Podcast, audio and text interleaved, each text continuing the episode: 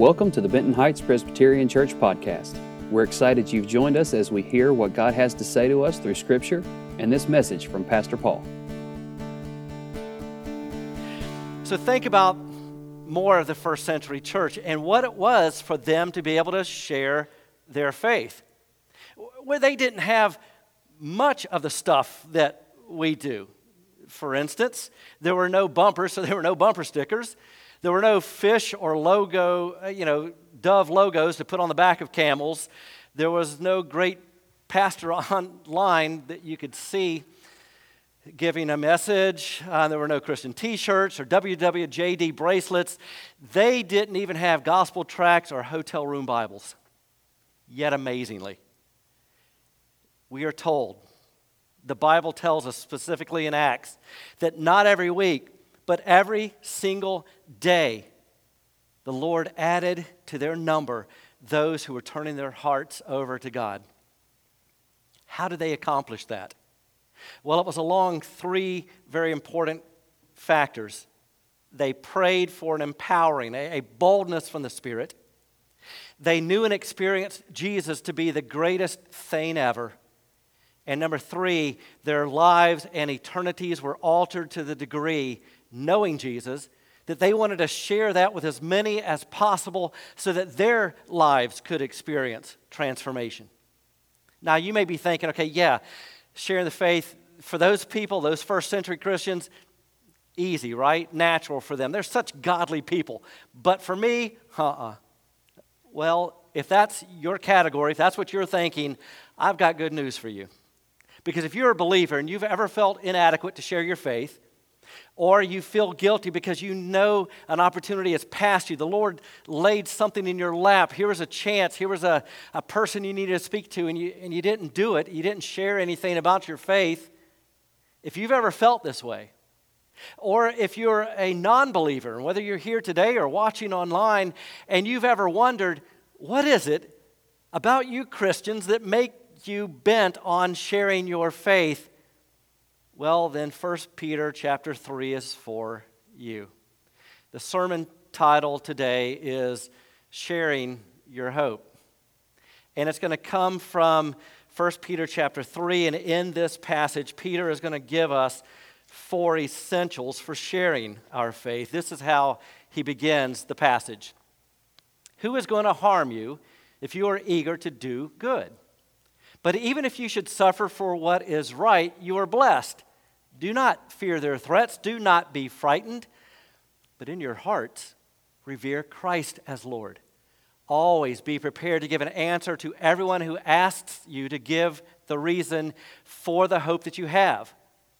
But do this with gentleness and respect, keeping a clear conscience, so that those who speak maliciously against your good behavior in Christ may be ashamed of their slander.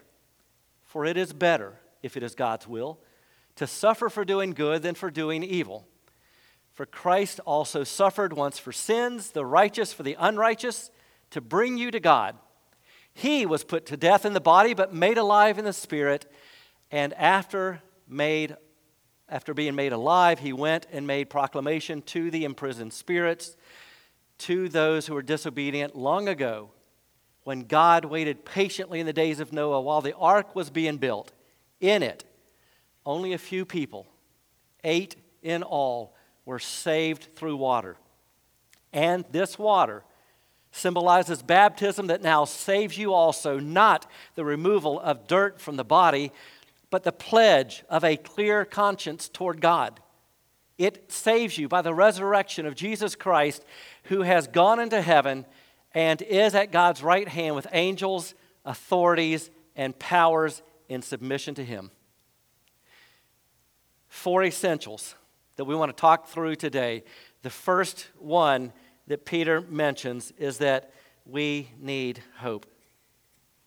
And that hope has to be anchored in something real.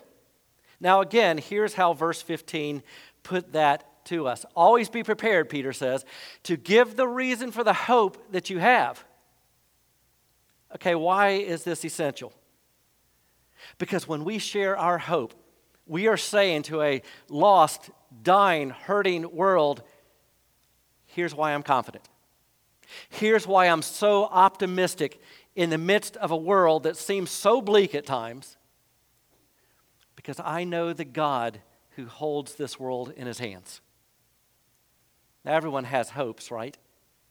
We hope that the economy is going to turn around. We hope that we get a better job. We hope that our kids turn out okay. We hope that this month doesn't come with another disaster.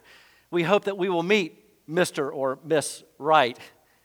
We hope that our lives will get easier, and if they do, they won't be riddled with the problems that we have now. But the problem with the world's hopes is that they are pretty much foundationless.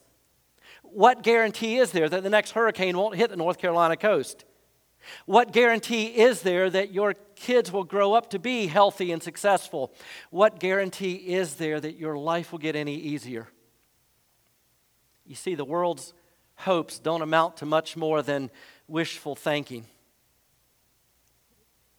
But for us Christians, our hope is very different. Christian hope is based on powerful promises. The world's definition of hope is basically an optimistic outlook.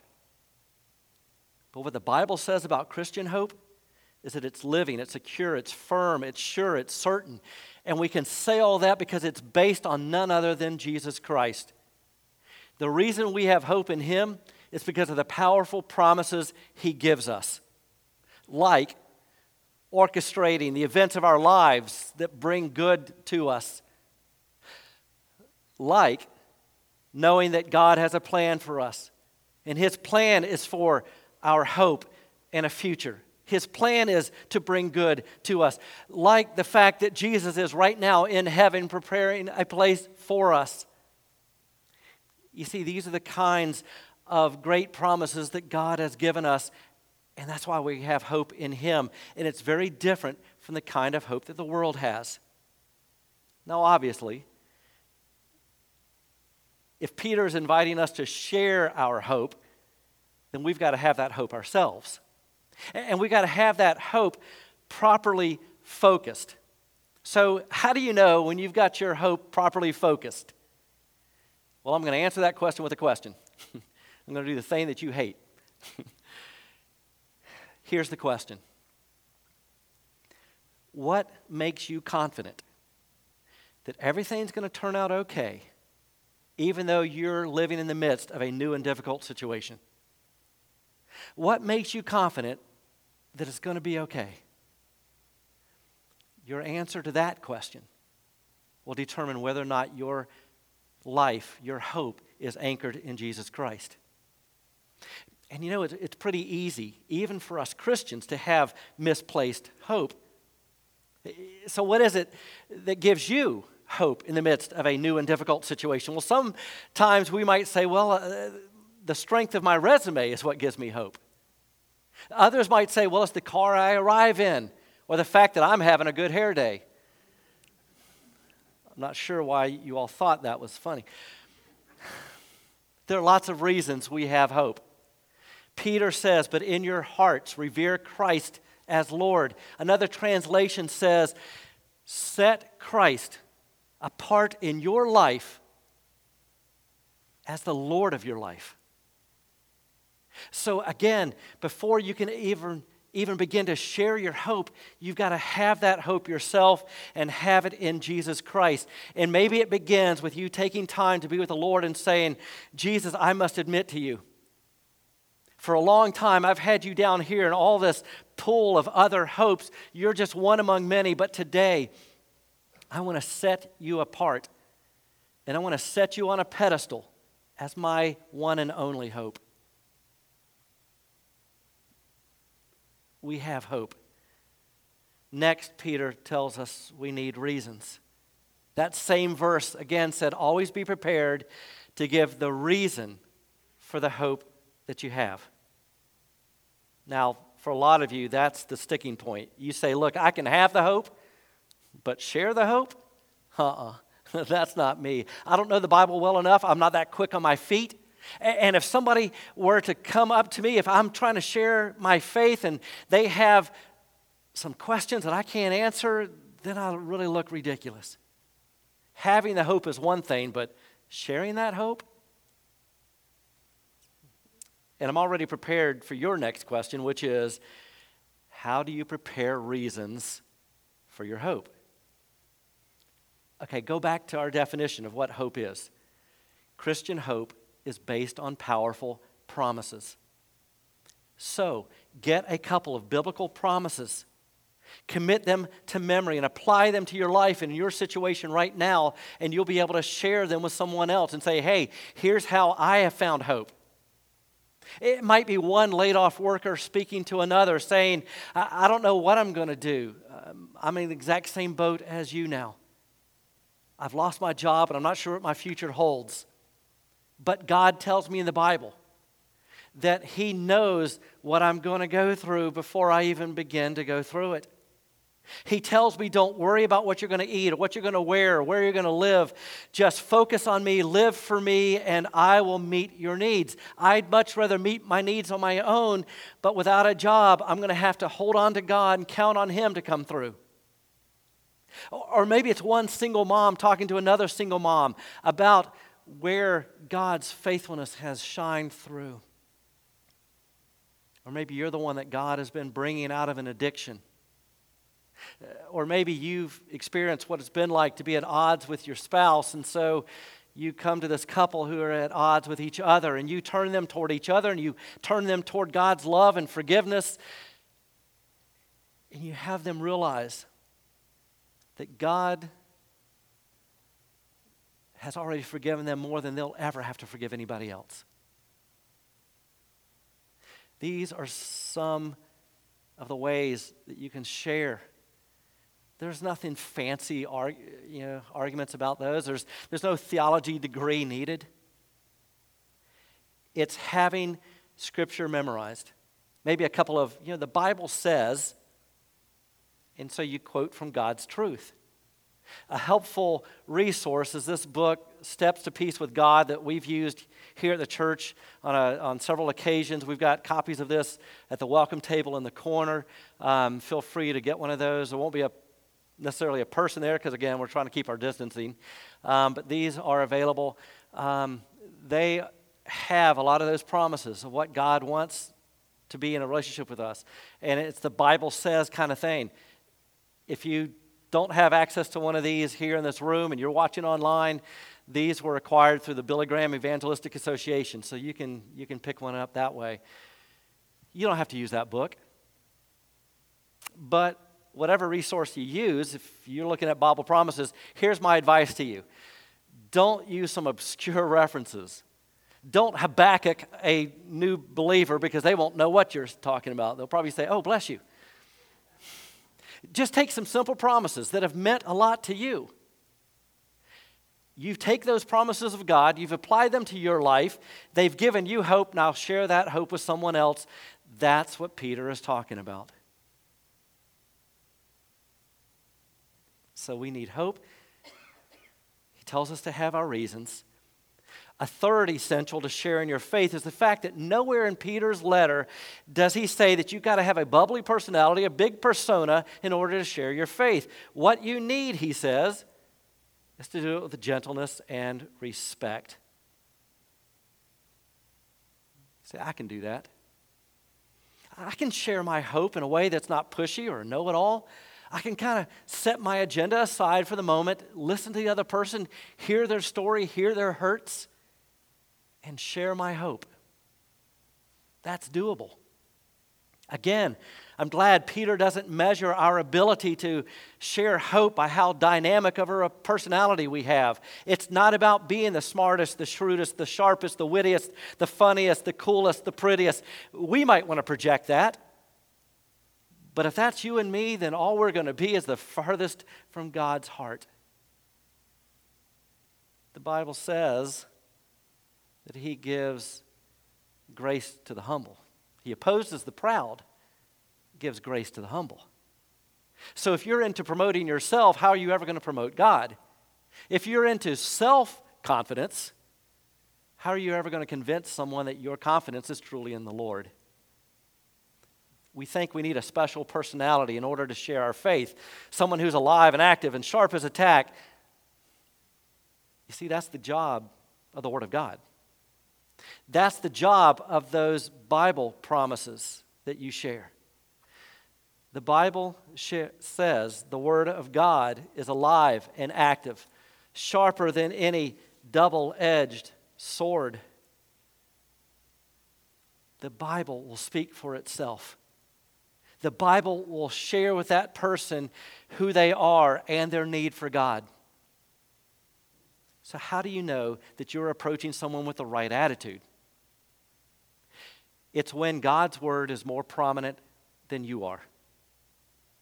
That when someone comes away from an encounter with you and is drawn to God, not by a big personality, but by the very fact that God is on display in your life and in your words. There are going to be people looking to you for hope this week. They're going to be in your office, in your neighborhood, on your Facebook page. What's it going to take? The fourth essential is we need confidence, not self confidence, there's a difference. We need confidence. Now, no matter how easy Peter makes sharing your faith sound, there's always going to be a hesitation for us. And to that hesitation, Peter responds with an illustration from the life of Noah. Let me remind you about Noah's story. Now, we're not told exactly in Scripture. Best guess is that for 75 years, Noah is busy building an ark according to the Lord's specific instructions. And that's not all. We're also told in Scripture that he is a preacher of righteousness. So for 75 years, here's Noah. It's his shipyard, a petting zoo, and trying to win hearts to the Lord. I guess Noah had to give a reason for why the giraffes were in his backyard all that time for 75 years. And seemingly, no one outside of his immediate family was saved. Yet, let me tell you how we are encouraged by this story of Noah. If Noah didn't have to produce results, neither do we. For 75 years, no one believed. Was Noah a failure? Of course not. He was listed as one of the greatest men of faith who ever lived. He didn't have results, but he was obedient. So we need to remember as Christians, it's my job to speak and share. It's God's job to save. It's my job to do the possible. It's God's job to do the impossible. I can't be anyone's savior but I can share my hope and I can share my Savior and leave the results to God.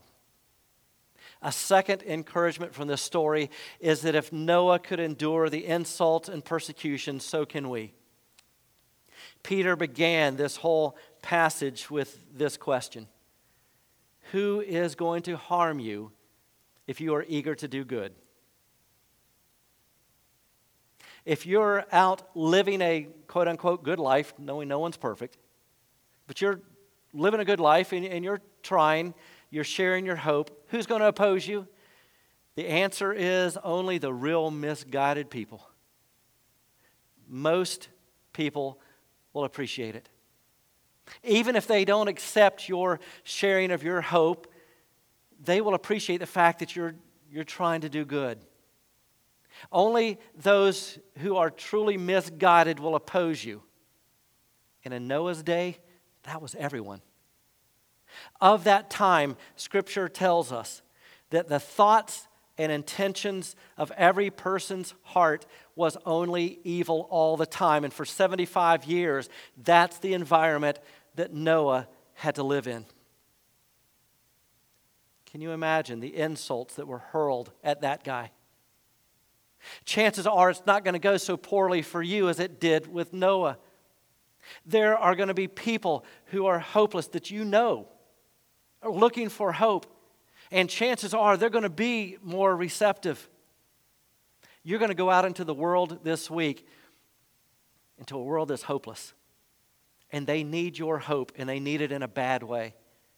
People are looking for anything to give that we can give them because unfortunately they're going to find hopes set on all kinds of crazy things that aren't really hope. That leads me to this final thing to say. We have the best hope of all because we have the greatest news of all. We have Jesus with us. There are people in our communities taking on a lot of different things in which to hang their hope. They need to take on Jesus. They need to set Christ apart as Lord in their life and as their sole source of hope. Now, how are you ever going to know when you're ready to do it, when you're ready to share your hope? How are you ever going to know you're ready to share your hope with someone? Because you might be thinking right now, I'll never be ready. You might not feel perfectly prepared, but you'll know you're ready when you do this. When you take a little time today and ask yourself these three questions What are the promises of God that mean the most to me in my situation right now? So, what are those Bible promises? Is Christ really set apart as Lord in my heart? Do I have a divided heart, or, or is Christ really the Lord of my life? And third, is He my sole source of hope? If you consider these questions, how you answer those, and you pray something along the lines of God, I don't know all there is to know, but would you give me an opportunity this week to share my hope with someone who needs it? And you know what? God would love to do that. And when you're willing to pray that prayer and ask God to give you a chance, you are ready. You're as ready as you need to be. Let's pray. Lord, you are wonderful, magnificent, holy, great, awesome, full of love. And yet you've come down to our level. And in Jesus Christ, you stepped off the throne and you took on flesh and bone and you died on the cross giving your life for us. And that's where our hope is really secure. Knowing that you took on the weight of all our sins and darkness and evil and, and even death itself. And none of those things can have the ultimate word on our lives. That belongs to you. And if we would, but just give our hearts to you and just say, Lord, I believe. I know you died in my place on the cross for my sins, and I know you rose again from the dead. That's all we need. And that gives us hope. That lets us know that our future is secure in your hands. And so, Lord, from here we can, we can move forward and be able to take that hope that we've been given and share it and say, hey, here's what God means to me. Here's the truth of Scripture. Here's what the Bible says. Here's how it's made a difference in my life. Lord, maybe already you have put in our, in our thoughts, maybe running across our mind right now, is somebody who needs to know you. Let us pray for that person, for a receptive heart. May we be so bold to pray for an opportunity then to use your promises, your words, to get them to start thinking about their need for a relationship with you, the King of Kings and Lord of Lords. And we pray this prayer and the prayer that Jesus taught us, saying, Our Father, who art in heaven, hallowed be thy name. Thy kingdom come, thy will be done, on earth as it is in heaven. Give us this day our daily bread, and forgive us our debts as we forgive our debtors. And lead us not into temptation, but deliver us from evil. For thine is the kingdom, the power, and the glory forever. Amen. We hope you found this message to be encouraging. We'd love for you to join us on Sunday mornings. Find us on Facebook and Instagram and at bhpres.org for more information.